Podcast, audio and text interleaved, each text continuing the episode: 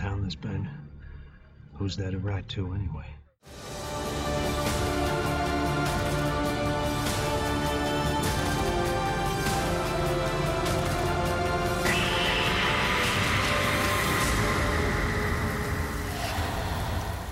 Welcome to episode 10 of Gotham TV Podcast, the unofficial podcast of the upcoming Gotham TV show, starring Ben McKenzie and Donal Logue. I'm John, one of your hosts. And I'm Derek, your other host. Ten episodes in already, and all we've gotten is a, a three minute trailer. we're, we're really running this one. Double figures. Like Absolutely. it. I like it. We'll be drinking in this podcast. Uh, welcome back, everybody. Yes, we will be having a, uh, a, a slurp of celebratory uh, something. and we're returning f- t- back to Gotham Central on this episode.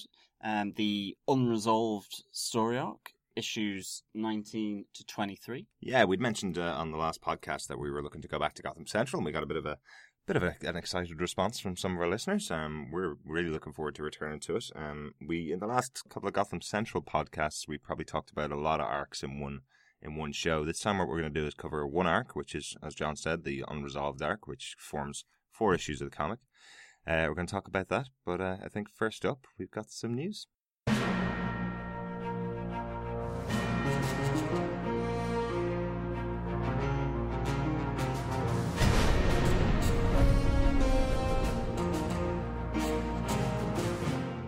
So, in Gotham news this week, with the full production and filming now in swing for the rest of Gotham, now that it's been taken up, um, there's more casting news starting to eke out from, from the production.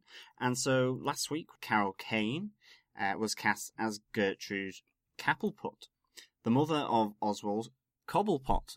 Now, that is a bit of a mouthful.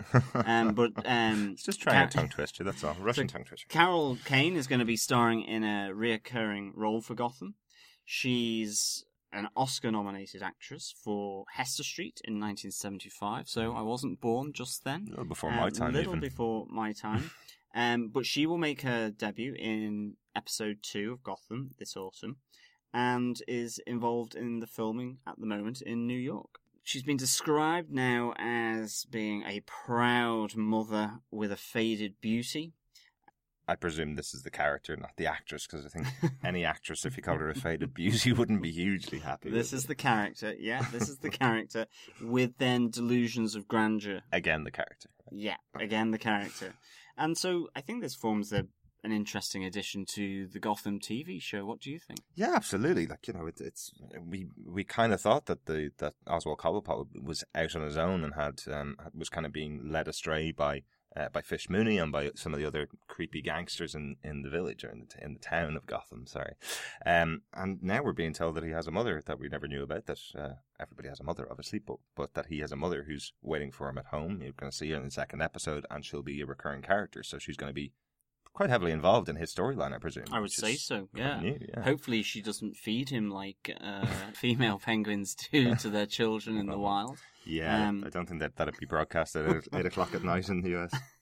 and um, yeah, no, that, it, sounds like an interesting addition. Yeah. She certainly knows her acting chops. Yeah, so if Um, you, if you don't know Carol Kane, um, I suppose we should kind of give a little background. I wouldn't have recognised the name, I must admit, um, but she's very much a character actress that I've seen in many, many things. Particularly, I suppose, seen her in Scrooged, where she plays the crazy fairy who keeps punching Bill Murray in the nose, which I always loved.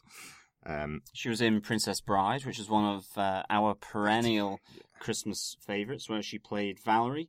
Uh, and that Valerie was the wife to Billy Crystal's Miracle Max, so they're the ones in the heavy prosthetics. yeah, And so all of a sudden, some of the films start popping out at, when we kind of started looking into into her. That they start popping out because it's films that we pretty much like, enjoy, yeah. go back to. So that's it's a good feeling for me anyway, at least. Um, and one of the other aspects that we shouldn't forget is this will be the second performance that she's done um, alongside um, Oswald Cobblepot, or another Oswald Cobblepot, I should say.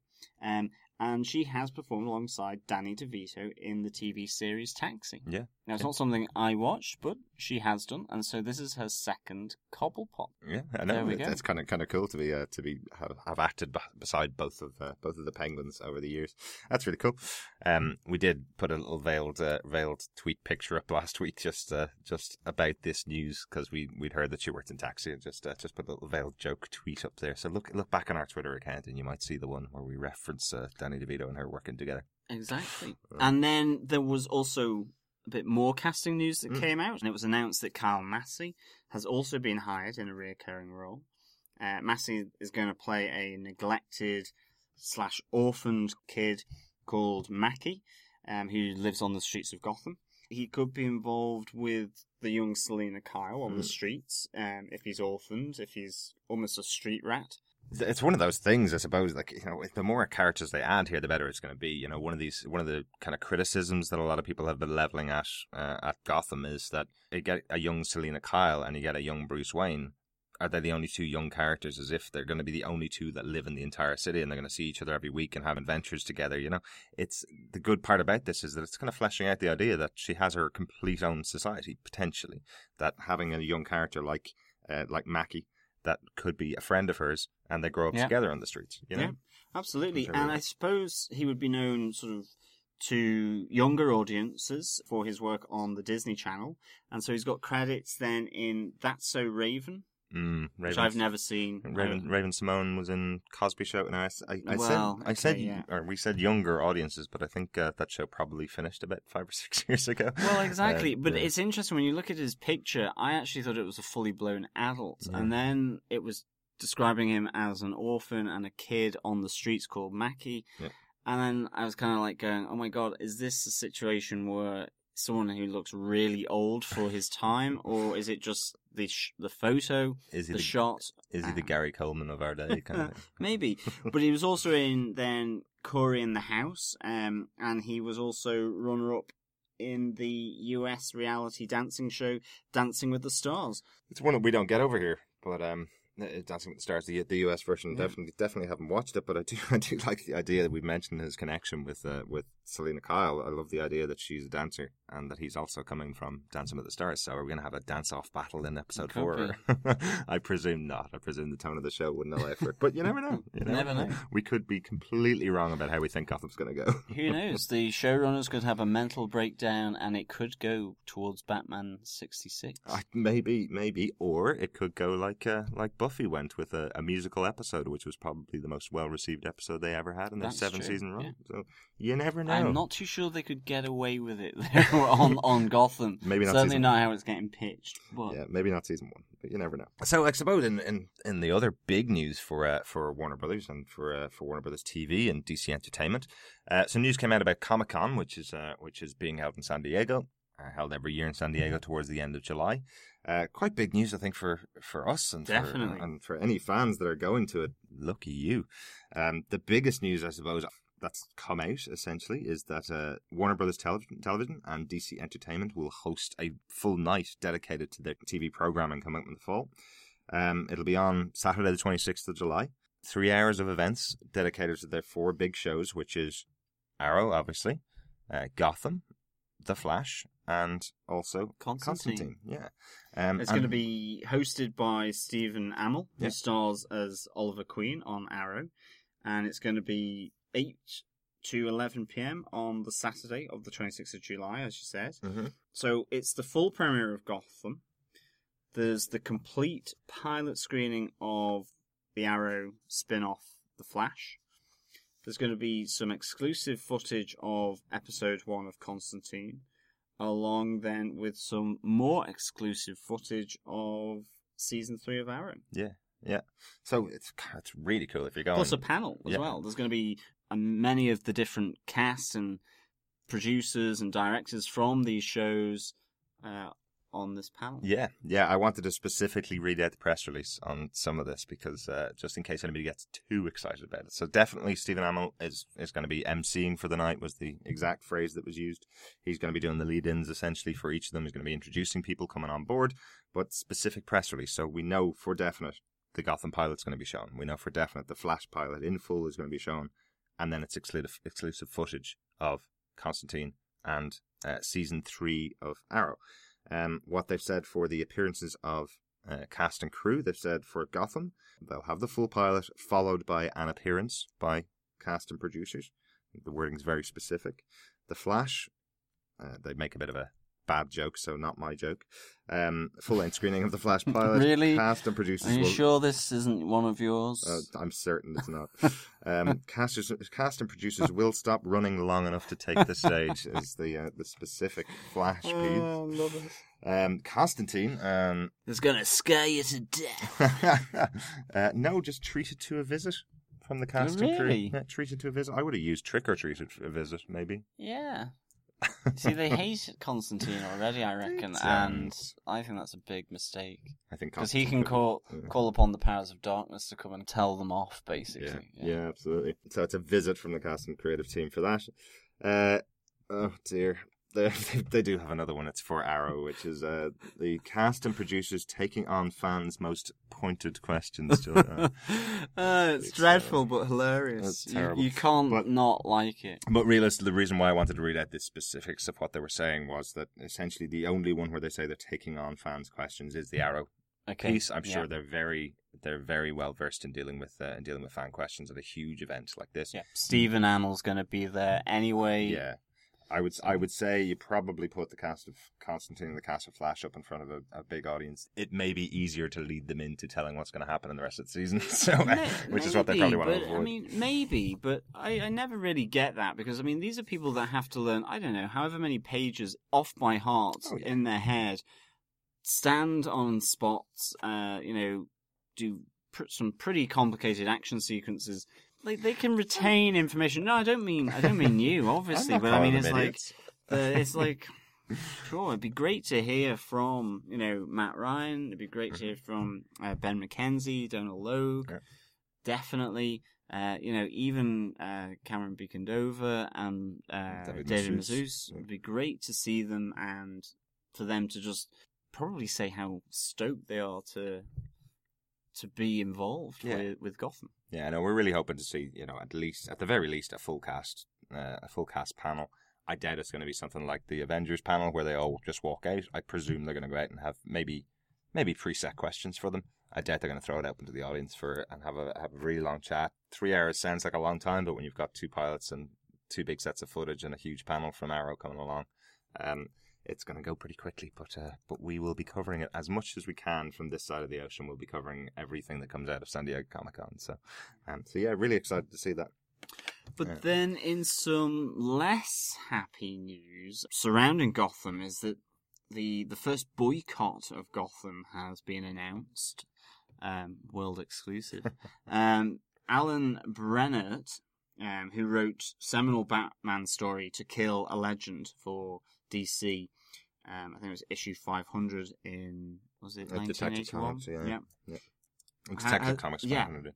Detective Comics 500, yeah, um, has said that he's going to boycott the TV show uh, essentially over a dispute about um, equity um, and payment, I think, Yeah. isn't it, of royalties Yeah. and so on. Um, it's Um, ac- it's called equity payments is, Yeah. is what's happened. So so yeah, so essentially it's it's Alan Brennert and the artist of the book, Dick Giordano. Um, they created the character Barbara Keene, um, who's been, I suppose, is going to be played by Erin Richards in the in the TV show. We've seen her in some of the trailers. Uh, what they maintain is they created her specifically for the for the story. They created Barbara Keene as the fiance for um for Jim Gordon, and from then on, uh, previously that she had never had a first name. She'd always been Mrs. Gordon. From then on, she'd been classed as Barbara Gordon. Um, so every so the perception of uh, of Alan and of uh, Dick Giordano is they created the character, and DC is going to be using it in the TV show. When that happens with most DC characters, they're much better about this than, than in most cases. They're much better about this than Marvel are. When this happens, there's generally an amount of money that's paid to the creator of those characters. Yeah, they've um, got a good track record, haven't yeah. they, DC, on, paying um, the the creators in that sense. Apart from the Bill Finger issue, um, the co-creator of Batman is still obviously uh, a hot topic. Hmm, absolutely. Um, but obviously, we hope that it all gets resolved before the show starts, and uh, and it's better for it. It sounds like it's going to be an interesting dynamic between Barbara Keene and, and Jim Gordon. That hopefully they won't uh, that they won't have to lose Erin Richards, who seems like a really good actress. Absolutely. Hmm. Well, hopefully not. And yeah, as you say, it will all get resolved. Hmm. There'll be no boycotting here. Um, Right. And then we have with DC Connected um, Universe news, Hmm. which is it's a bit of a mouthful. It's a bit Um, lo- it's a bit long, but it's the other part of our show. So So, if anyone's got any ideas how we can phrase that differently, please. DCCUN. uh, write in. no, let's not That's that. not the best thing to write in about, but sure. Clerks and Chasing Amy director Kevin Smith.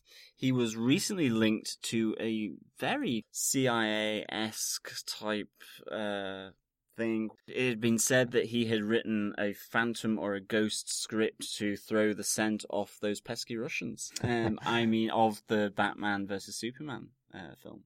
yeah, Daniel Butcher, one of our listeners, uh, uh, caught the story and sent it on to us, and thought we'd be interested in it. Um, it's yeah, it's it's uh, it's an amazing idea. I think you were you were more disbelieving of this than I was, um, saying there's no way that a that a marketing department would would hire would hire somebody to uh, to write a script, especially someone as prolific as Kevin Smith. But the money would have to be really, really good to write something f- for no purpose. Yeah, yeah. I mean, I Um, know that happens with writing, where you, you know you write ideas, you write your, um, you know, your idea, your story, and maybe it never gets to see the light of Yeah. day with regards to being published or being filmed or whatever it might be. But that's because it's something out of passion, I kind of think. Maybe I'm Yeah. thinking slightly um, romantically about writers and how they write, but this seems to me that yeah, you would do it if the pay was was good enough.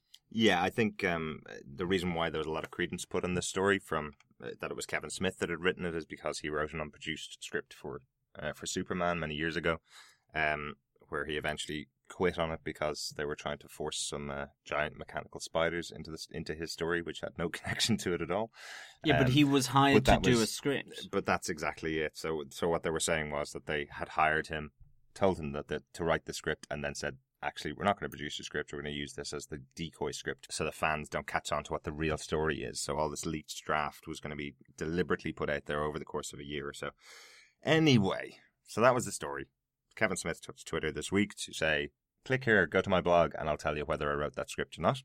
Um, you might as well take the opportunity to, to use it to actually promote some projects. Uh, what he said is that he's, he's done five completed scripts last year, uh, along with all the podcasts he does, along with all the live shows he's done, along with filming a, filming a movie that's going to be coming out this year called Tusk. Uh, there is no possible way he would have had an opportunity to write the script. As John says, if he did write a script, he'd be very hopeful that it was actually going to be used to make a film out of, rather than being used as a decoy script. Why Certainly, as such a down to that? big um, Batman uh, writer and, and fan, you know. Uh, and just quickly, speaking of Kevin Smith, we went to see his podcast, Mhm. his live podcast last week at Vicar Street in Yeah. Dublin, and it was brilliant. Uh, so funny, Yeah. really funny. It was an hour and a half on the button, pretty much. Yep. Um, but it was a great hour and a half. Really good fun. Yeah, not, Um, not something you want to bring your yeah. kids to, but uh, but definitely good fun. So recommend that if you if you see Kevin Smith is coming to town in your area to do his live podcast. With Ralph Garman. Yeah, with Ralph Garman, then definitely maybe consider attending. It's really good fun. yeah, well worth it. But as I say, don't bring the kids along. Uh, I think that's it for the news for this week. Um, we've got some feedback, I suppose, to, to go through next. Gothamites came out in full force today. Yeah, so we received some uh, feedback from one of our Twitter followers, Elizabeth, um, and she was basically saying how she really enjoying the Gotham Central when she first read it, um, and was really pleased to hear that you know we were about halfway through the series, approximately, you know, around issue twenty, and that um, we were kind of really looking forward to going back to Gotham Central after the the Dark Knight Rises podcast, the final one of the the Christopher Nolan Batman series, uh, and she was saying that it was one of her best comics that she had really seen. She kind of made the point that you know both Ed Brubaker and Greg Rucka, uh, Michael Lark as well, had to really fight to produce and write this story and these collections of different stories when when they were writing and, and drawing.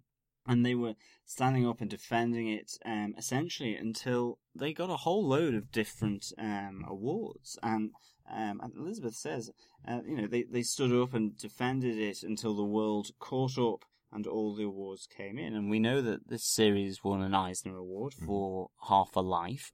Uh, which is one of the excellent um, story arcs within this series. Um, and that this idea that you know it really touches on some very deep and real situations that occur in, in Gotham, and actually, even though the presence of the Batman isn't there in the story, it's very informative about the Batman in Gotham, and particularly about how the police, the detectives view him, and so you know she was really looking forward to to um, hearing the the Gotham Central podcast um, that we're doing now, that we've done previously, um, and and she made some really important points. I thought that was really nice because it is a very different type of comic book series about Gotham, about Batman, than you would normally think of. You know, normally you would want Batman, you would want his sidekick, whether it's Nightwing, whether it's uh, Robin or the Batman family. Um, you want the big villain. I mean, you want Joker. Obviously, I get that, but it adds another slant. But it also informs a different side of Batman Yeah, than you would normally get. And to me, I think in- so far anyway, it's it's very much informed a different side of comic books. It's stuff that I've that I love reading. I'm, I like a lot of independent comic books. I love a lot of Marvel, love a lot of DC as well, but I love a lot of independent comic books because they do the kind of things that Gotham Central particularly is doing. You know, you'd wonder what poor sales is for DC and why they would have why they were considering cancelling at the time and why it was considered a, a, a bit of a failure at the time. And I wonder if that's something that if an independent had been producing it, um, as a, essentially a cop series with some fantastical elements to it, you wonder whether that would would have been considered quite a large success for an independent. You know, um, what what would DC sales need to be at the time to consider it quite a big book? you know? And I, th- I think within the this canon or within the, the publishing, it's seen as a bit of a classic. I think the sort of the tale around it being created by those main players, um, and then it winning sort of a number of awards for some of the really hard hitting um, story arcs. That it's considered that sort of the adversity of producing this in, in in a medium that potentially wants to have the you know it's the big superhero or the or it's the big character Batman fighting the um the the big supervillain. And this is a bit more nuanced than that um in many respects. It's very much more personal i think and nuanced this comic book and it's more personal for characters that you would only have touched upon in a normal Batman uh, comic series to some extent. I- I'm not saying they totally ignore them in those, and certainly not some of the, the more recent ones, but it is obviously the, the spotlight is on Batman, the Batman family, Mhm. Alfred, and then the adversary that he's up against, the Yeah. supervillain. Yeah, but they took the interesting step of even with the Gotham Central characters that most people would know, which is Jim Gordon, and other people may know, which is Harvey Bullock, they essentially removed them from the series. So, you know, even your lead-in characters that could potentially play a part, they're not. They don't play a part in the first eighteen issues or Yeah, seventeen issues that we that we looked Or at. So minor parts. very much. or they're touched upon. Yeah. Yeah. Um. So I mean, it's a really interesting point that um, Elizabeth makes, and I think we've said from the start that we've really enjoyed the issues, and I think they've been quite hard hitting in some cases, and and bringing up certain issues that are, you know, are good for the medium to show that it can address and it can touch upon those.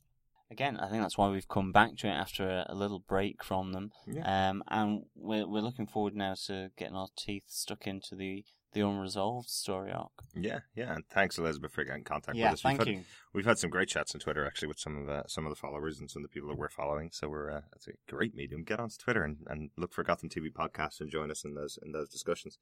If you don't like Twitter, because some people don't, get onto Facebook. Like uh, Yeah, like join our. Facebook page, um, like us, Yeah. uh, and comment on any of the posts that we put up. Yeah, much like uh, much like our friend Daniel Butcher, um, who's co-host of Welcome to Level Seven podcast, or another of the two hosts of, of Welcome to Level Seven podcast. He he likes to uh, likes to comment on our posts as he uh, as he listens. So um so always fun seeing his seeing his feedback as he goes. Really good. Yeah. Um. So, but one of the one of the pieces of feedback that he's sent in to us is uh is an interesting topic for discussion. So I think he's going to enter our little hat for uh for the the picture of the penguin from Matthew Fletcher that we still have up for up for grabs. And Which- Daniel is finally now in the hat for this. Yeah, after h- huge amounts of comments, I'm I'm sure he may have been in the hat previously. We'll have to just look at the hat and see what's in there because we have Yeah. been, we have been writing them down. We've been writing names down and putting them in an actual hat. Yeah. Um. So, yeah, we'll have to look. I think, he, and he might be in there twice, which won't be particularly fair on All right. any of the others. We will have a look. We said the lantern, the they'll once, so we'll have a look and make sure. But he's definitely in the hat Yeah. from this. From this, let's- Definitely. Let's, say that. So Daniel's question on Facebook was posed like this, essentially. This morning, Daniel treated himself to Ostrander and Yale Deadshot miniseries, reinforced for me, despite Bats not being in the story, that Deadshot is a Batman rogue and a great one for something like Gotham. But Arrow already has a version of Deadshot. Here's my question, says Daniel. Right, here you go, John. Um, do you think that Deadshot would be a good addition to Gotham?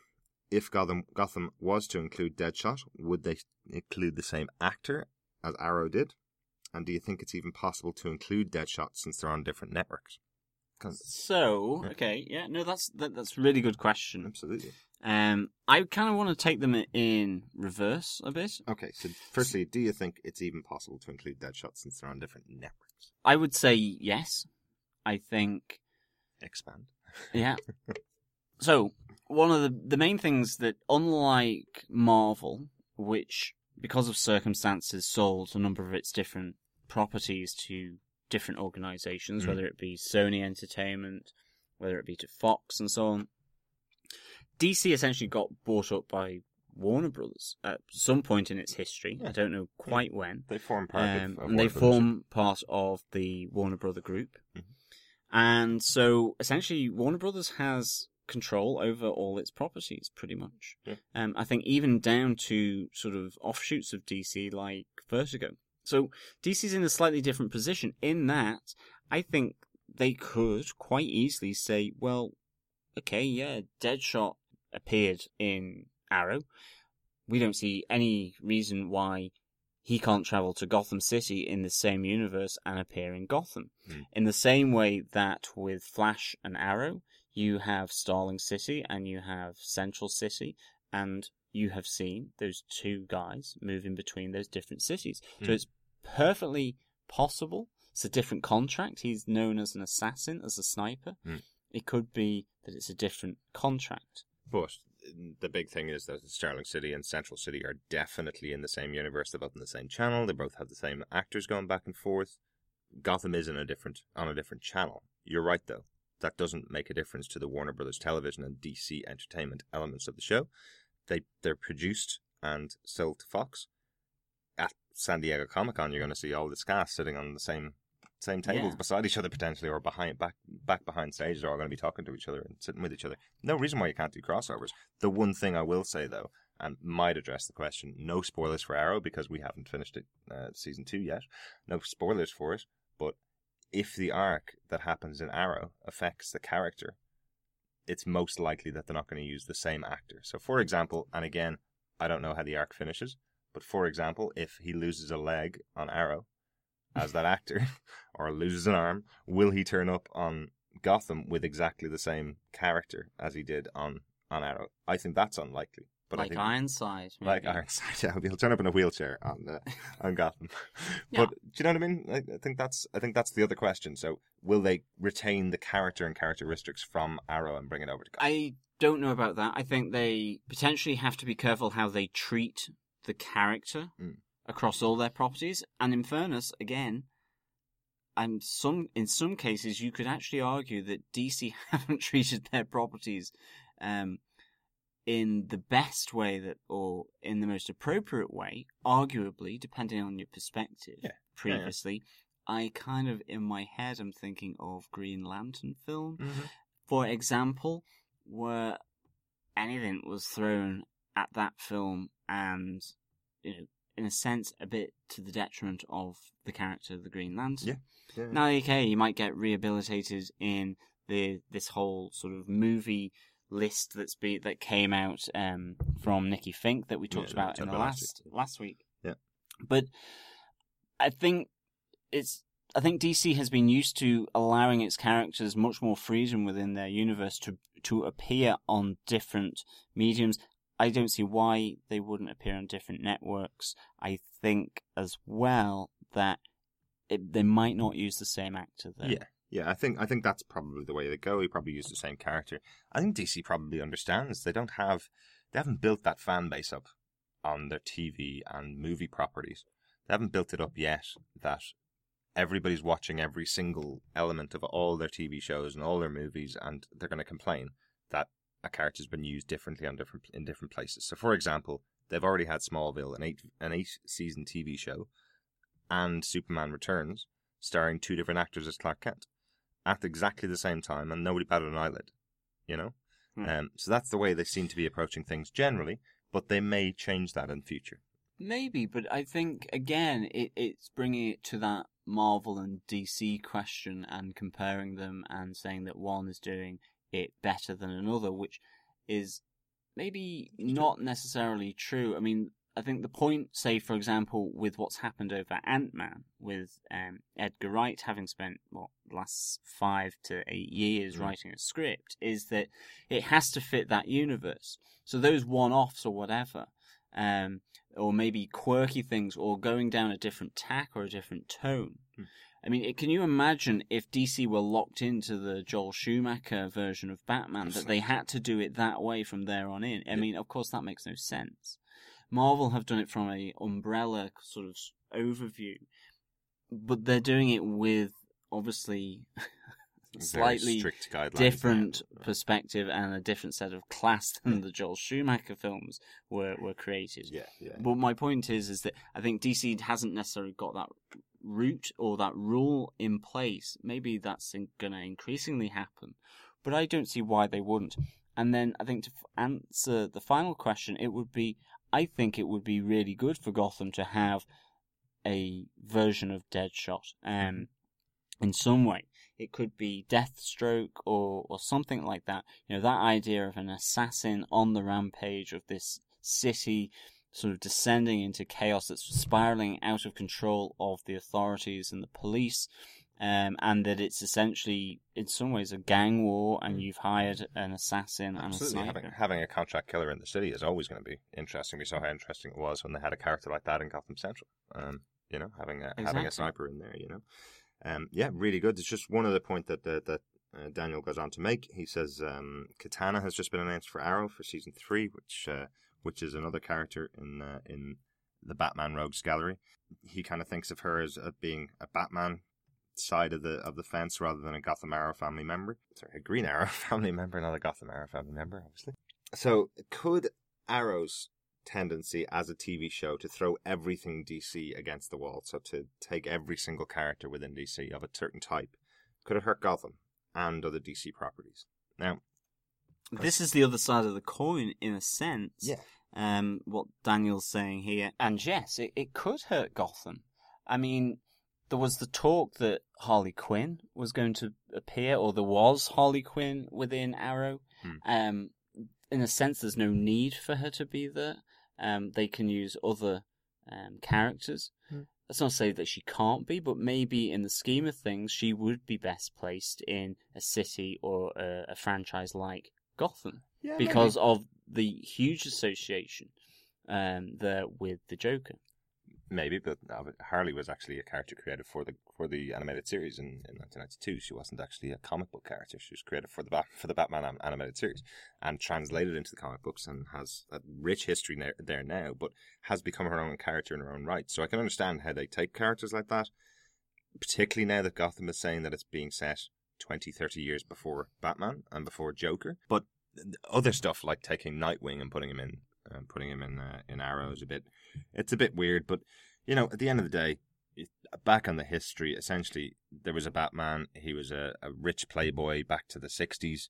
Back to the 40s. He was a rich playboy who, you know, had all this money, ran around the city, became a very popular character. Green Arrow was, uh, in effect, created as another billionaire playboy who has who can buy all the toys but doesn't have any superpowers. Um, there are huge similarities between those two characters. If you want a Batman TV show right now, go watch Arrow. It's a, Yeah. it's a really good Batman TV show. Absolutely. I love the character of Arrow. Don't get me wrong. I love Oliver Queen. I love their. I love the interplay between all the characters. I'm really enjoying the show now. Um, but it is really very similar to Batman, and they've really drawn on the Batman Rogues Gallery and the Batman background to create Arrow as good as it is now, and as good as it's getting in season three. I also think it's important that now that the TV schedule, essentially from this autumn, will have four DC properties on it, maybe five with iZombie, although that does seem to have gotten quite quiet. Mm.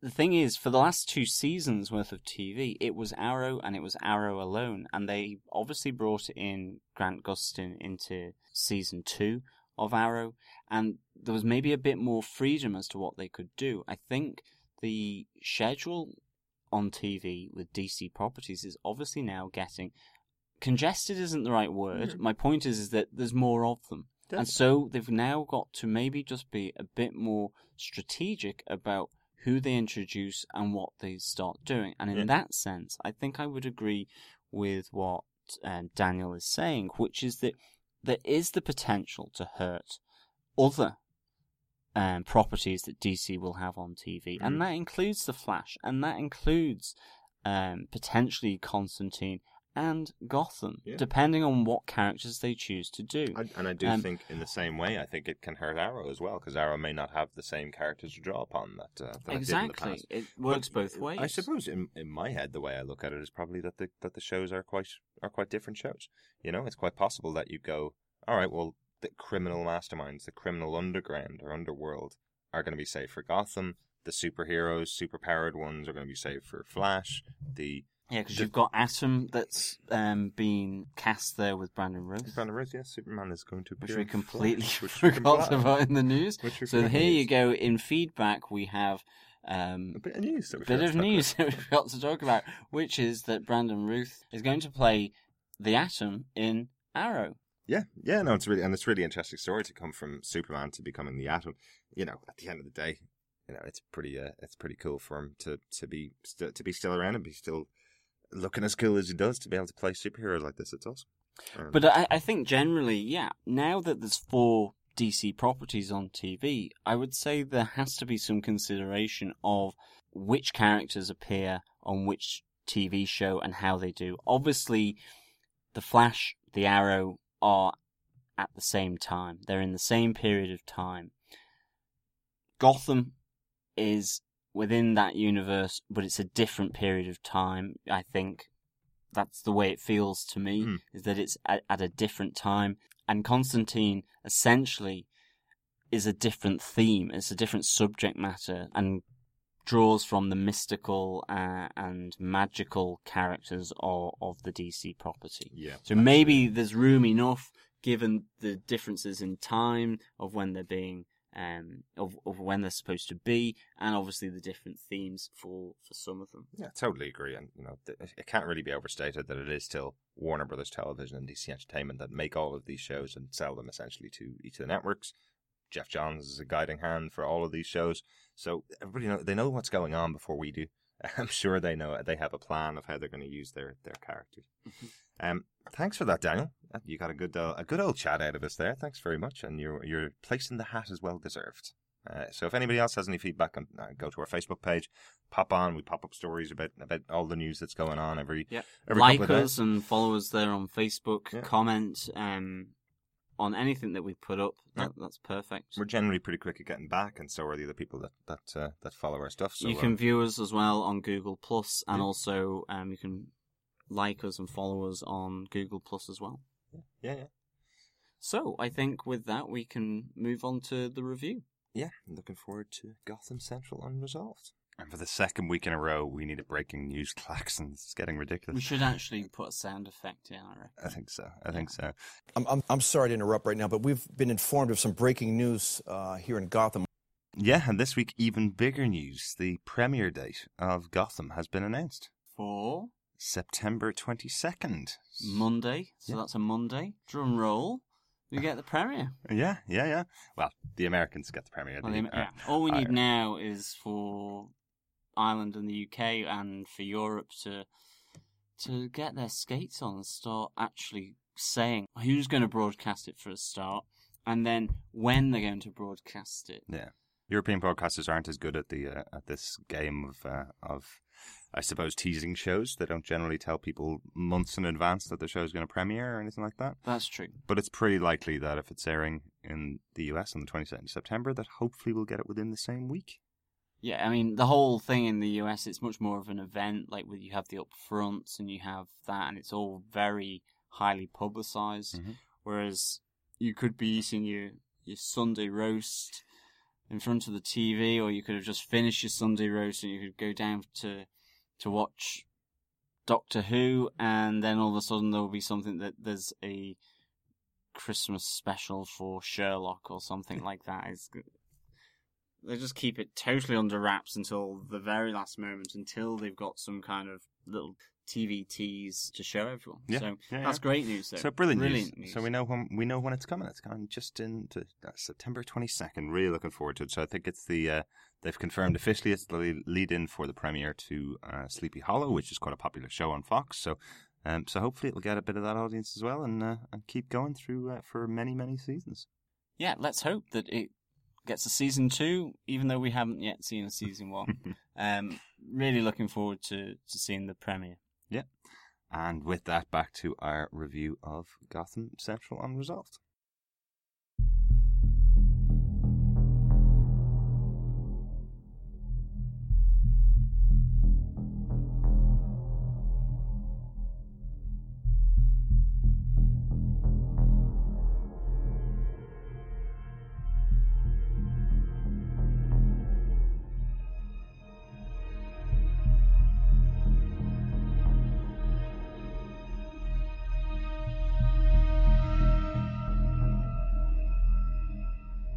Okay, so welcome uh, back to Gotham Central.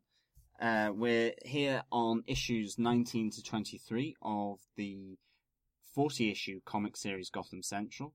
Um, the particular story arc is Unresolved, and the story is by Ed Brubaker, and the art is by Michael Lark and Stefano Gaudiano. As a brief synopsis of this story arc, issues 19 to 23, the fallout from soft targets, the issue with the Joker, um, still looms heavy over the members of the GCPD, and in particular the members of the Major Crimes Unit, the MCU, um, especially for Romy Chandler and Marcus Driver. However, after a hostage situation where an old cold case involving the brutal attack on the Gotham High School baseball team is re examined, it brings old colleagues and acquaintances back together, and with them their grudges, issues, rivalries, and big reputations. It also draws a dangerous criminal from down in the rabbit hole of Arkham Asylum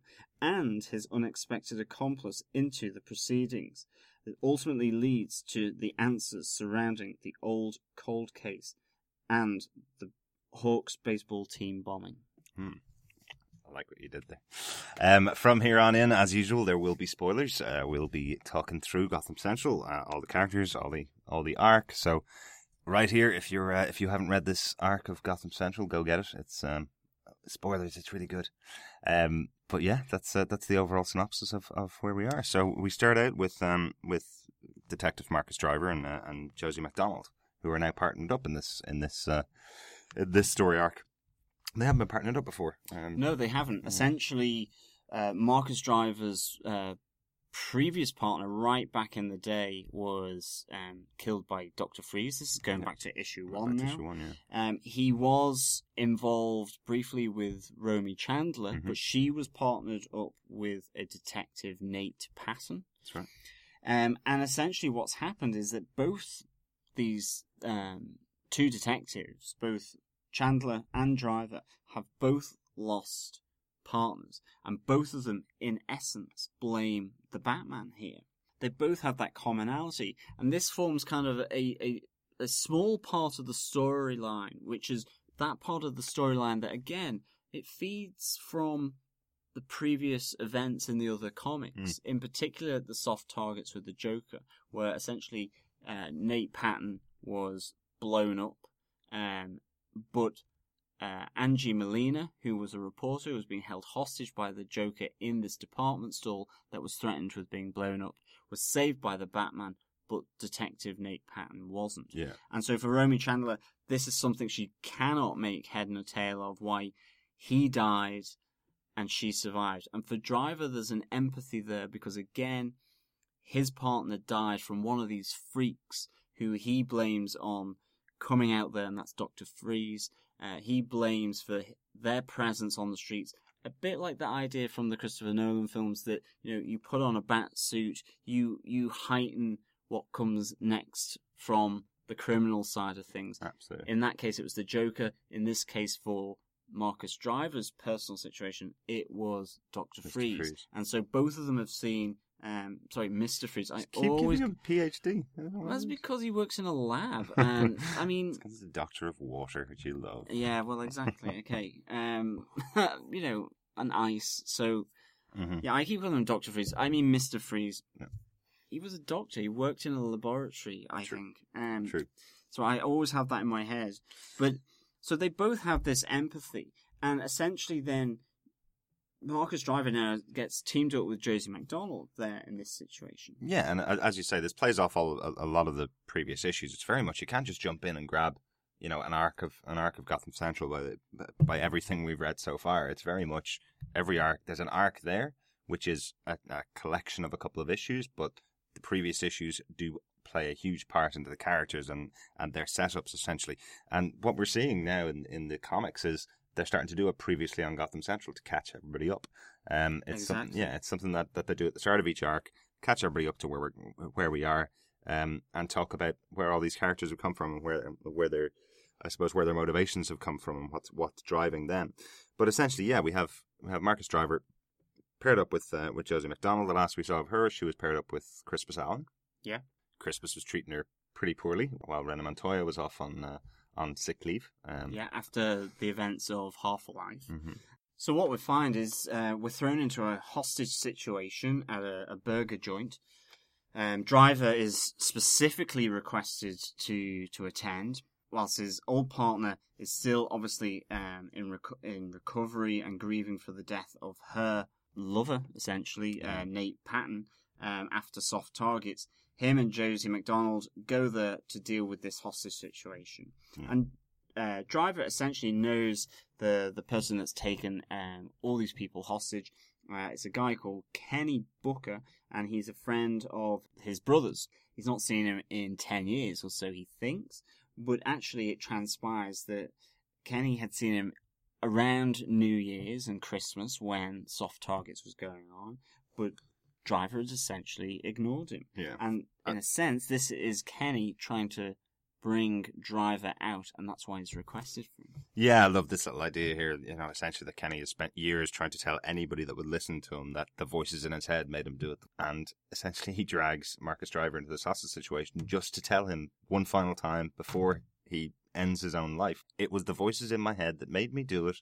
I didn't kill these people. Which sounds crazy to Marcus until they start to investigate. Yeah, it. he's coming across as really crazy. You know, shut the, the this man off it that's in my head. He won't stop. The little man made me do it. Driver's kind of going, do what? And he's like, the team. And this is where we begin to to to find out, or Driver begins to realize that Kenny Booker, who was himself also at the baseball team bombing, Mhm. the Hawks uh, baseball team from Gotham City High, um, that Kenny had gone in and used the pipe bomb to blow up the whole team. Yeah. This kind of sickening violence towards high school students. But they were a big game as a big college baseball team. They were top of their league. Um, and, and this comes out to play later on in, in, in the comic book. Kenny was one of those victims of, of the the Hawks baseball team. Yeah, but with Kenny's announcement, essentially a, a proclamation that he's not the one that did it, even though that even though he'd never been accused of it in the past, he got away with it, he got released. There was always the thought that he was responsible for it. Kenny confirms that that he's that he was the one responsible, but that the voices in his head made him do it. Yeah. With this with this assertion, it leads to Marcus and, and Josie looking into the case again and opening up an old case that hasn't been opened in ten years. Yeah, and the case is known as the locker room bombing. Um, and it's also it's eight years, so he's had these Eight. voices in his head for eight years. No wonder he's gone crazy. Mhm. But it ends with him blowing his brains out Mhm. in the burger joint right in front of Marcus Driver. And it's one of these things that you know some really interesting themes that these comic books throw up. Um, and it's only a, a small remark. It's only a small panel, and it's just where Marcus Driver mentions to Josie, he goes, "I didn't really like the kid that much. Him and my brother were essentially douchebags. They I didn't like them. They got on my my nerves." He says, "I'm kind of numb to this now. He once he'd killed himself, yeah, I wish he hadn't done it. No one should have done that. No one deserved that." but now it's just another number. I've become numb to this kind of violence that's going on. And it's really interesting that they bring that bring that out. I think one of the other things then that we see, which is really important for Romy Chandler's sort of brief storyline, is that you see when the locker room bombing is being discussed again in the news because of this hostage situation, that the the reporter that was held hostage by the Joker in Soft Targets, uh, Angie Molina. She's on a media whirlwind tour. She's an ex-reporter now. She's written a book, um, and this book is called Jingle Hell. And I Terrible. dreadful, but really, you know, you look at some of the details of these panels. It's really, Yeah. I mean, yeah, cheesy but funny title. Absolutely. Jingle Hell by ex-reporter Angie Molina.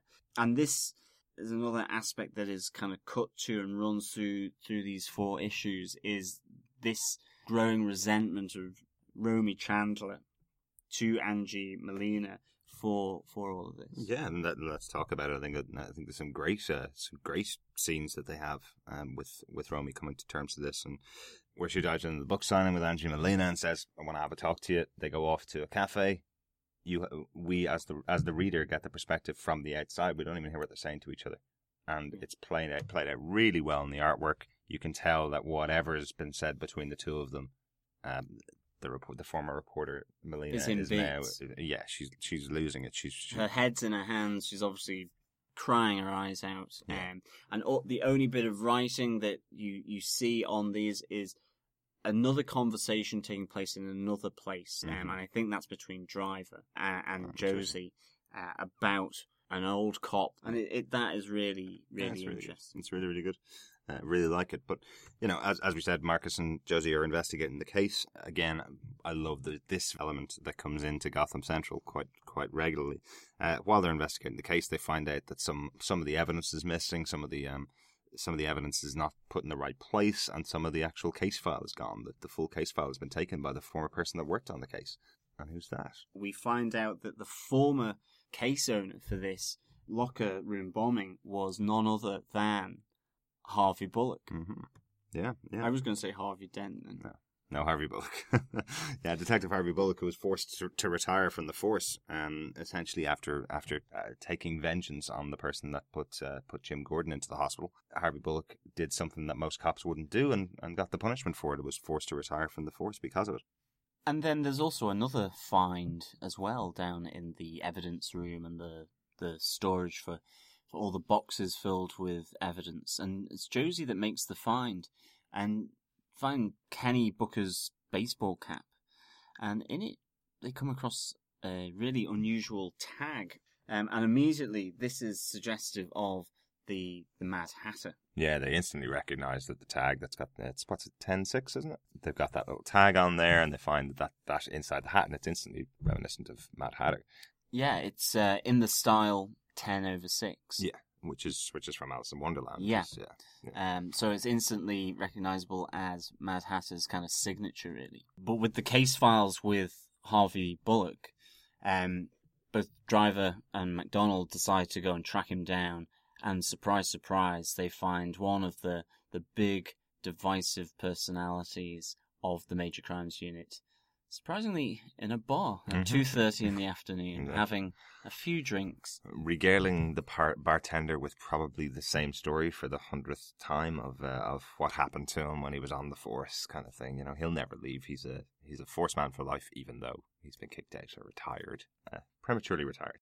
This is one of the big characters of Gotham Central. Even though this is the first time we get to see him, Mm. you get snippets of his back history all the way through. Yeah. And to be honest, because we're excited about Gotham this autumn, I was excited about seeing Harvey Bullock on the page and to see this character, sort of the old school, um, do anything for a confession type of character. Um, really, really fine sort of art as well, giving him a grizzled sort of kind of almost down and out type of Yeah. look. Really can- hard on his look. You can Oh. smell the whiskey off him just on the page. You really can. It's, it's really good. He's a really divisive character within the rest of the issues. Really divisive between all the major crimes unit. They all used to work with him at some point and all have an opinion about what he did and why he's been kicked off the force. Um, yeah, it's really interesting. And he has that history with the GCPD. You know, we're treated to this story about um, to get a confession out of a guy, they chuck him in the back of the, the, the boot of the car, the Mhm. trunk of the car, fire shots into the trunk. Essentially, the guy soils himself in the trunk and they can't get that smell out.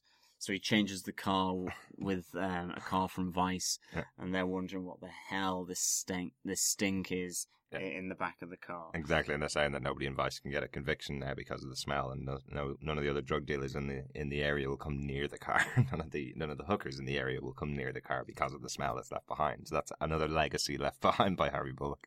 Great little story. Yeah, and it's kind of one of those things that you start to get to the feel for Harvey Bullock. This idea that he's a by any means possible kind of guy. The the methods justify the means in all cases, even though to other detectives that's not going to be the case as well. And so you get this real important character trait that he is a divisive person. hmm Um, he divides other people in their opinion of him.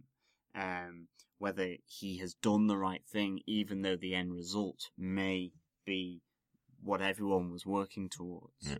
Um, and that comes back then to the obviously the Jim Gordon tale that you mentioned before, being shot, but essentially getting justice for Jim Gordon Yeah. by having ultimately the other person caught by the mob and killed Mhm. rightly or wrongly, but he becomes a divisive figure. Yeah. Um, and maybe part of the reason why he's let go. Yeah, that's absolutely the reason he's been been retired from the uh, from the force.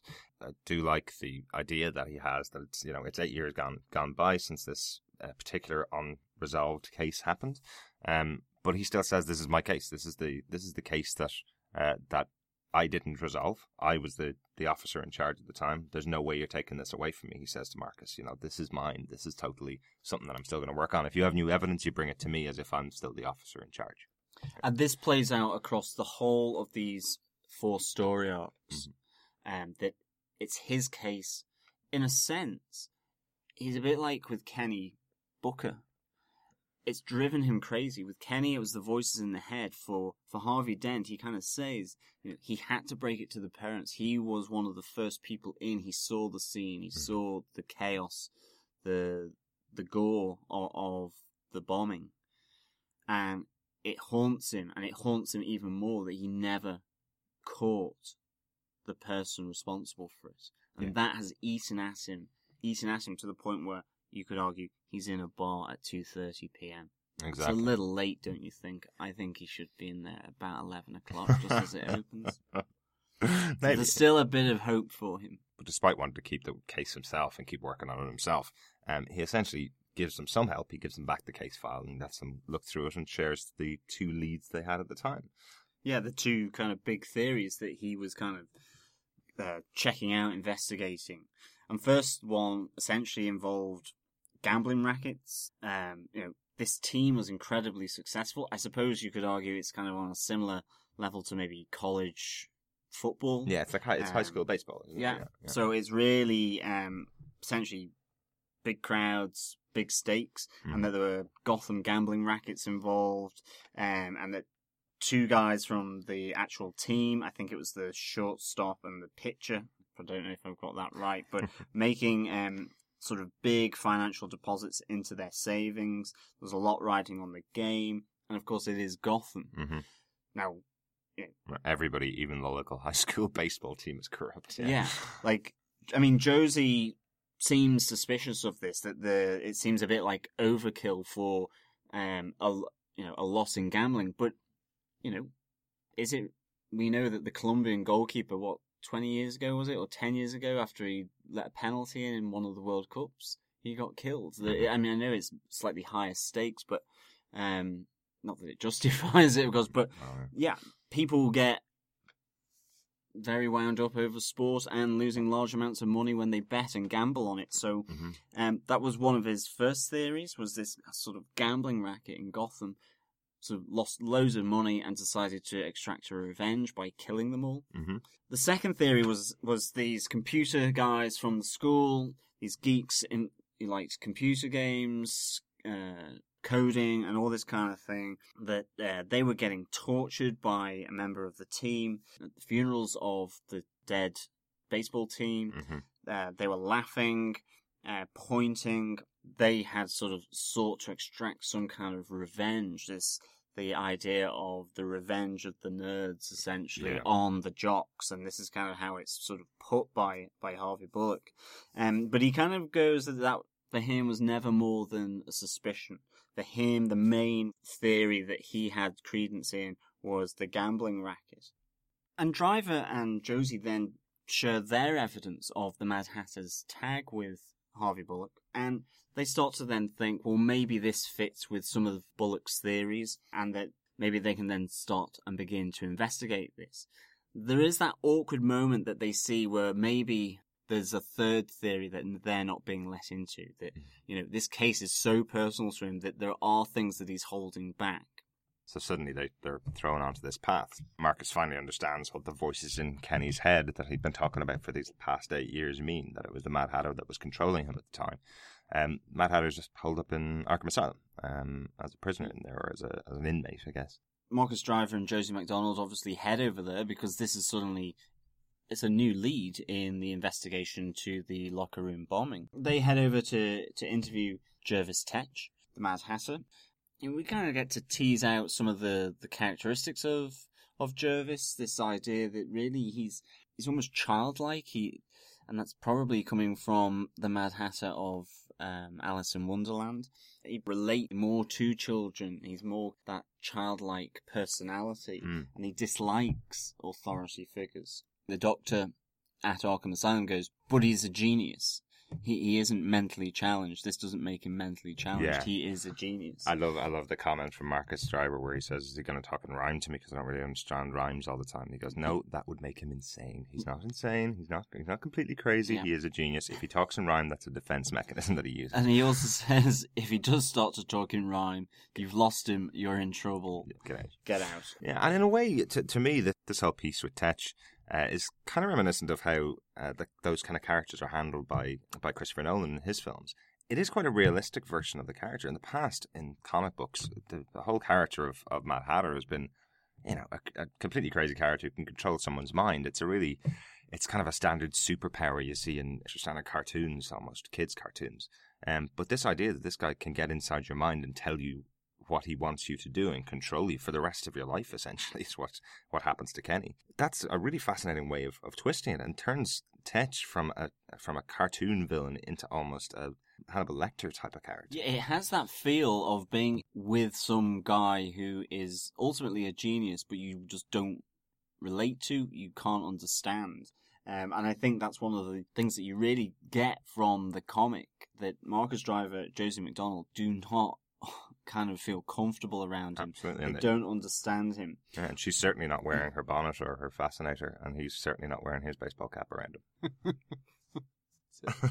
That's terrible. You're fascinating. Sorry, you I can- that. I can tell why you thought the earlier jokes were mine. That was pretty poor. So what happens then is they obviously have the interview with Tetch. Mhm. They ask him, did he do it? And he essentially confesses. He says, they told me they were bad kids. I did it for them. And Driver and McDonald are kind of like going, well, who is it that asked you to do the contract killing? Mhm. And they kind of start suggesting who it might be, and they push us across the table a picture of the two uh, computer kids from the school who had been tortured by members of the baseball team. Mhm. And he then suggests that this was them. They were the kids that had asked him to do this, Hmm. and he had done it on their behalf.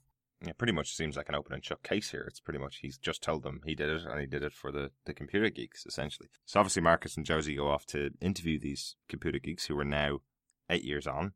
They're now running a company, uh, essentially. They're both um, essential managers in there. But they, they talk through the whole process with them, and there's a great little uh, interaction between the two of them where Josie uses the awesome detective, detective skills that she has to uh, realize something more to this. What, what else could it have been? And they kind of got the connection to a, a little computer geek group that they set up when they were kids, which Yeah, was led by Tetch and had and had some other people involved in Yeah, it. and it's through their friend Connie Mhm. because Tetch was boarding at her mum's um, boarding house, Mhm. and they would go and have this computer group down in the in the basement of the building. Mhm. Yeah, basically Josie still has this element of doubt. It still seems a bit too convenient for her. And part of the panel that comes after this is that Tetch goes back to his cell. He loosens off a brick from the wall and pulls out a phone to say the police are after you. At this moment in time, you would think that it is the Tran and Lyndon, the two computer kids. It becomes quite apparent uh, to Josie and to Driver that these aren't the guys. They refute it all again, and these aren't These the aren't the guys. nerds you're looking for. but yeah, taking taking on board what they've said, they they decided to decided to go around to the to the house where the where this computer club was set up, uh, for want of a better word, it's about yeah to go and to go and try and, and try and meet this other kid that was part of the part of the group. Why wasn't she involved? What's the deal behind her? I love they keep following up these leads because you know it looked like an open and shut case after the interview with Mad Hatter, but they're such good detectives they're going to keep tracking it down and making sure they've got all the right information in there and all the detail. They're almost spurred on by the reputation of Harvey Bullock and using his gut, and they're using their gut a bit here. They still think there's more to the case, to the investigation, and still kind of push their investigation where maybe other police officers or detectives would have stopped. Yeah, and kind of going back to Harvey as you as you have brought him up, I suppose he's taken another track while they're going down the track of the geeks and the track of uh, of Mad Hatter. He's taken this to mean that actually Mad Hatter must have been hired by somebody. He takes the gambling angle essentially and thinks that Mad Hatter was hired by Penguin by Oswald Cobblepot.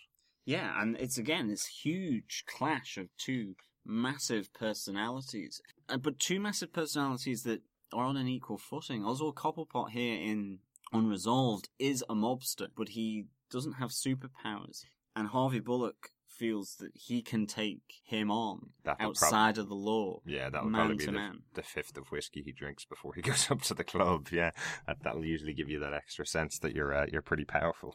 But he heads up to the iceberg lounge, confronts Penguin, saying, "You know, you're the one that caused this. You're the one that killed those kids." He essentially, for his trouble, gets arrested by his former employers, Mhm. uh, the GCPD, Yeah, and he gets put into a holding cell to to cool off, where he gets to meet Renee Montoya, hmm and we find out about their connection previously from those great issues or story arcs of Half a Life. And this is a really kind of it's like a little heart to heart almost Harvey Bullock style in a Mm. sense. It's not particularly heavy on the sentiment, but it works. And he's kind of saying, I see you were outed in Half a Life. There's all these little references back to other stories, and they're kind of just chatting. This this revelation comes about from their conversation that Harvey Bullock's essentially saved Renee Montoya's job and reputation because he killed the guy who shot Jim Gordon Mhm. before she could get to. exactly. But there's still that difference between her and Harvey Bullock that's teased out by uh, Ed Brubaker, the writer, which is she looks to, at him and goes, "But you were calculated about it. I was prepared to go down for the crime. Yeah. You wanted to get away, or sorry, you wanted to get out and have no suspicion on you." So you got the mob to do it for you Yeah. on your behalf. You were calculated. I was prepared to take the hit for it. Yeah, and it's And- essentially that question of what makes him better than the better than the guys he's been arresting for 20, 30 years on the force if he's willing to do something that one of them would do, whereas she's willing to just go, right, I fully admit this is a criminal act and I'm going to take the fall for it. Yeah. Exactly. But Yeah. it's a great few pages of, of the book, and it really brings together two really big characters from the series together. Mm-hmm. And, and the the interchange is really well handled. Absolutely. Um, and part of me really wants to see because we know that obviously there's Harvey Bullock in Gotham Yeah. in this autumn, played by Donal Logue.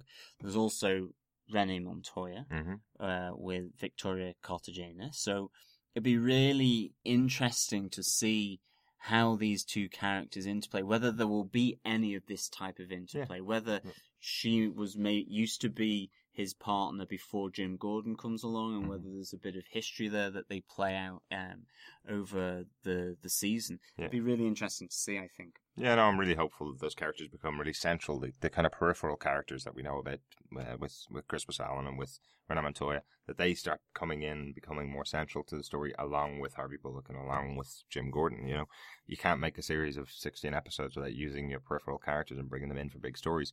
This is a really good one. You know, this is a really good interplay between those two characters. I'd love to see how Renee Montoya and and Jim Gordon work together in the series. And we're going to see it really soon.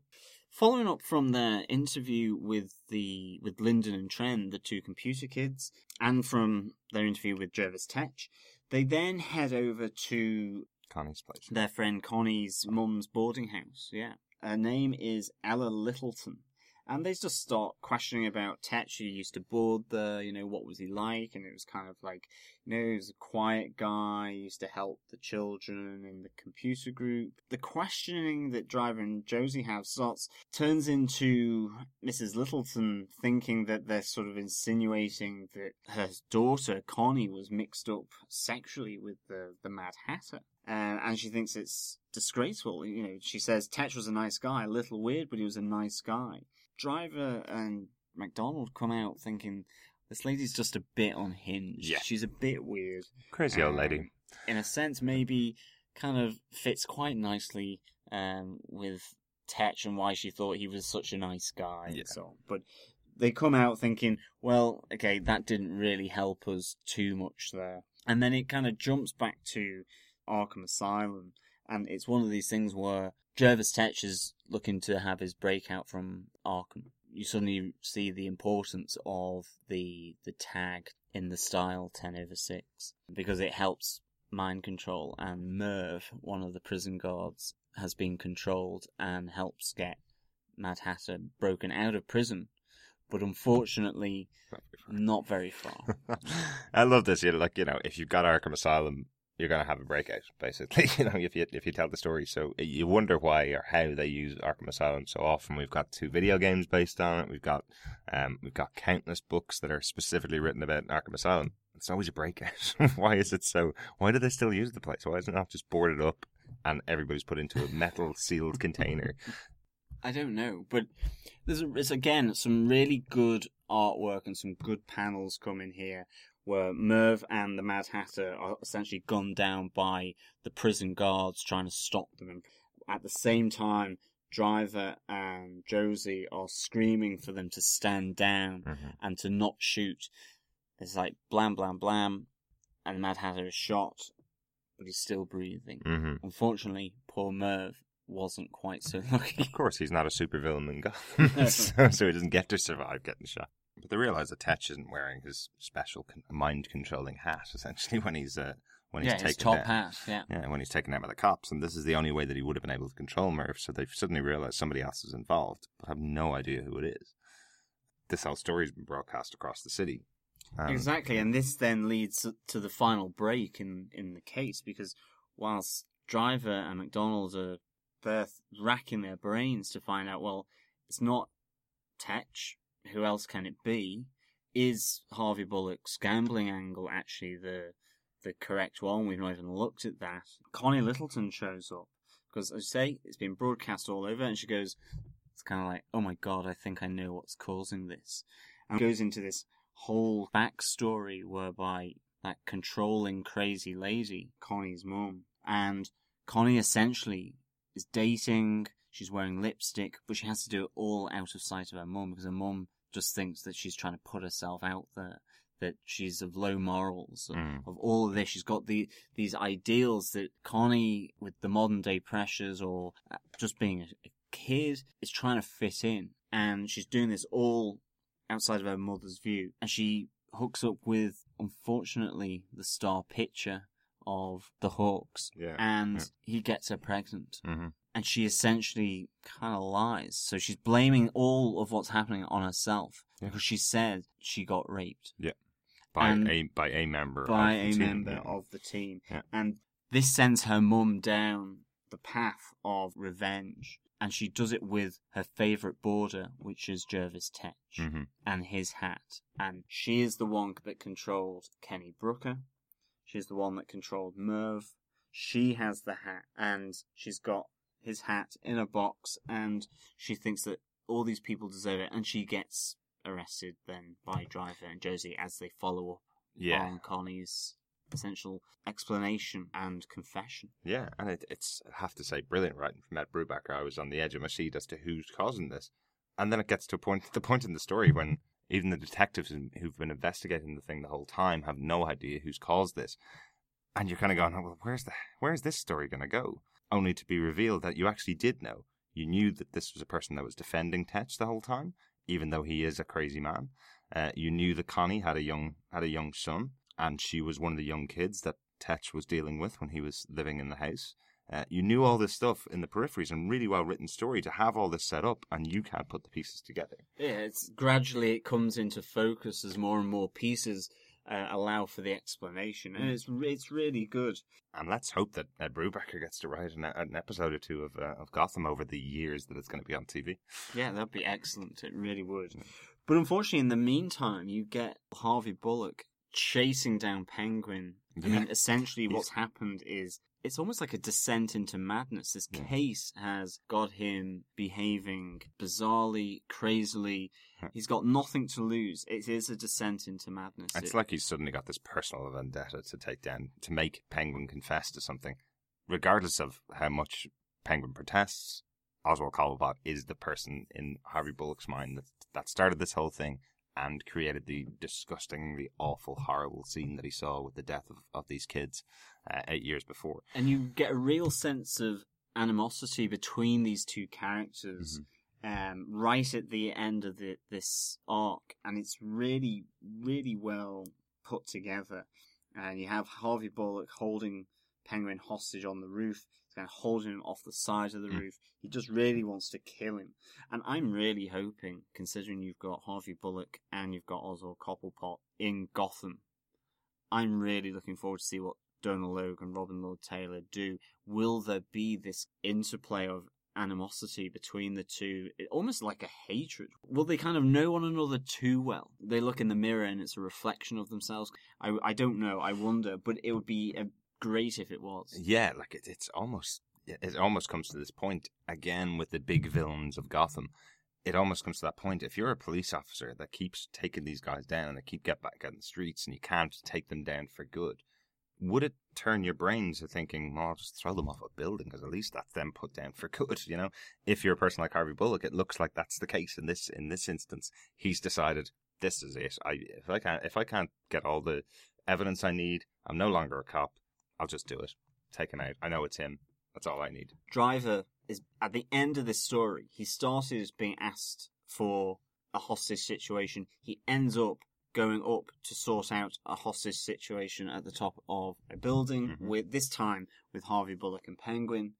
Him and Josie manage to stop Harvey Bullock from blowing the Penguin's brains out. Mhm. But in the end, you see the toll that this case has had on Harvey Bullock and just his forced retirement from the police as a detective, the fact he's drinking early in the day and he tries to kill himself and he is saved by Driver and Josie saying, Look, there's Batman. Yeah. It comes again to Batman. Batman's been not mentioned once in this whole arc Uh-huh. and he suddenly he's there, he saves the day just by being mentioned Exactly. which is really interesting.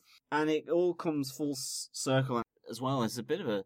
This is a bit of Marcus Driver's rehabilitation um, story as well, because he gets the call back from uh, Romy Chandler, and she explains why she's been avoiding him about it being Molina and all the things to do with her book signing and the fact that her former partner, her lover, was killed, Nate Patton.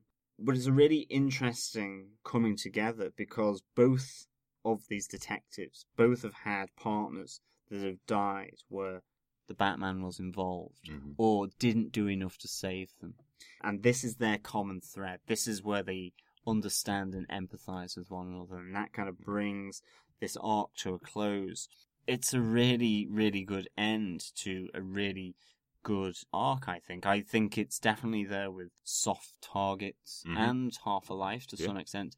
For me, the standout is just being introduced to Harvey Bullock. Absolutely. Really is. Yeah, no, totally agree. I think I think uh, the Harvey Bullock sections of the book are really, really good. The uh, the Romy Chandler, as I said, that I think that's uh, it should go down in history. That's how you tell a story in five panels, no words, and just a well drawn uh, section. It's obviously been scoped out by by Ed Brubaker as to what he wanted on the page, but Michael Lark came in and drew the the panels to I suppose to not need any dialogue to explain to you what's happening and what's going on between these two characters that have, that have such animosity between each other. Um, yeah, I think that's a fantastic piece.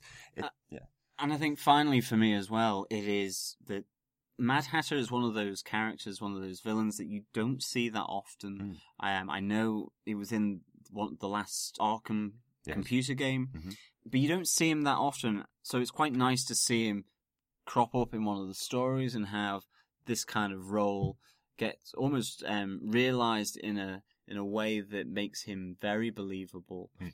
Part of sort of almost like a Nolan esque type of, of verse. And I think it's something that you had said as well, which is really interesting, is that he potentially could be involved in Gotham Yeah. without needing any kind of backstory. He could be there as a, a villain, a criminal operating in Gotham as a standalone almost. A Yeah. re- it could be really an interesting villain to use. Yeah, yeah, absolutely. And again, you don't have to reference him as the Mad Hatter. It's a bit of a hokey name, you know. It's a cartoony kind of name. You, you definitely reference reference that he can convince people to do what he wants them to do. You don't have to use the mind controlling hat, which is a bit awkward um, to get into a, a realistic show. But but yeah, I like the I love I love how they treat him. I love what Ed, Bracker, Ed Brubaker has done in this uh, in this particular arc, and it makes me once again even more excited to delve back into the next uh, the next arcs of uh, of Gotham Central. Absolutely. Well, I think on this note, we'd like to thank everyone who's listened. Um, we've really enjoyed this arc. And so I would probably give it four Mad Hatter hats out of five for simply having a great Harvey Bullock story there, introducing the Mad Hatter himself, having Marcus Driver again appear. He's one of my favourite characters yeah, from the series.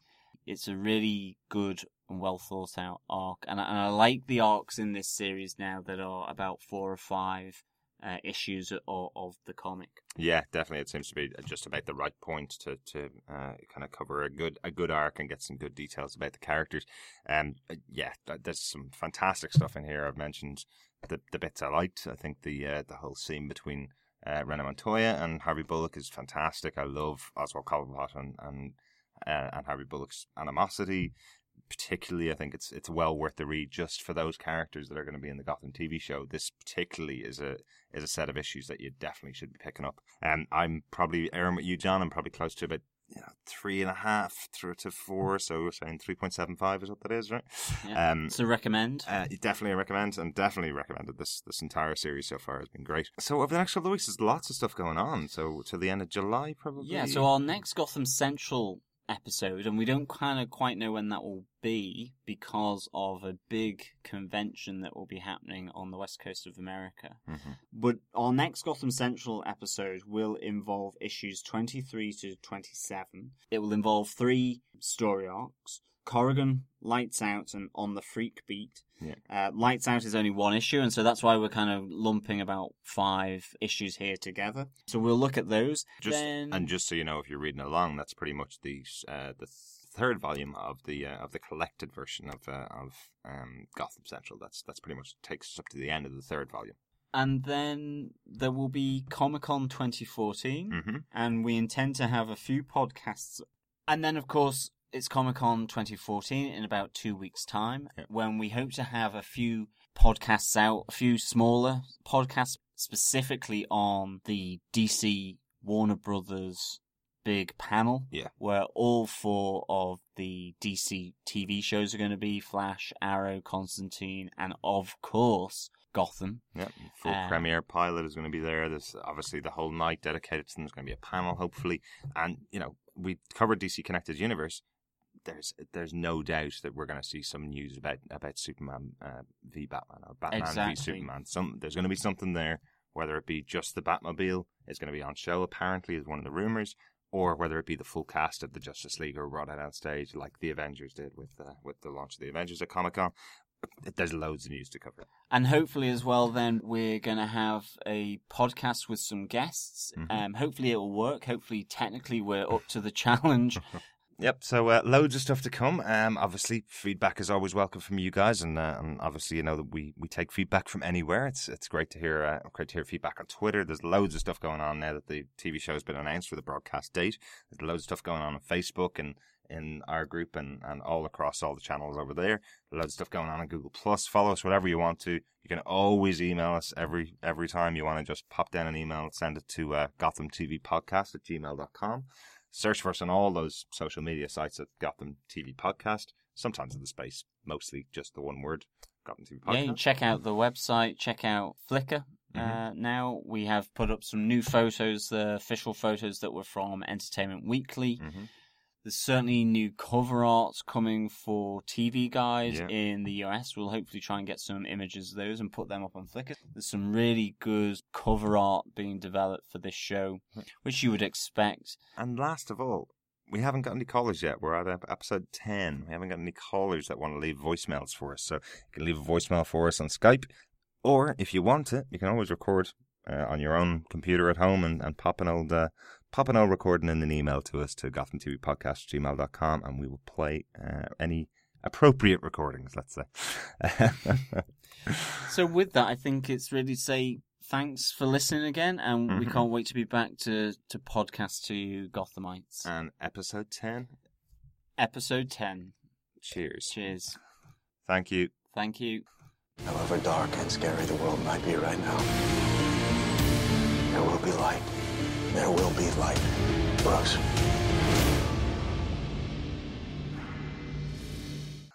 Oops. Yeah, we received from. Yeah, we received some uh, feedback from uh, one of our Twitter follow. tweet tweet.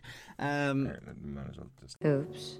So what Daniel's saying on on, uh, on one of our threads on um, on on one of our Facebook. threads on Facebook, yeah. What Facebook. Oops. and what we find is we're thrown immediately into a hostage.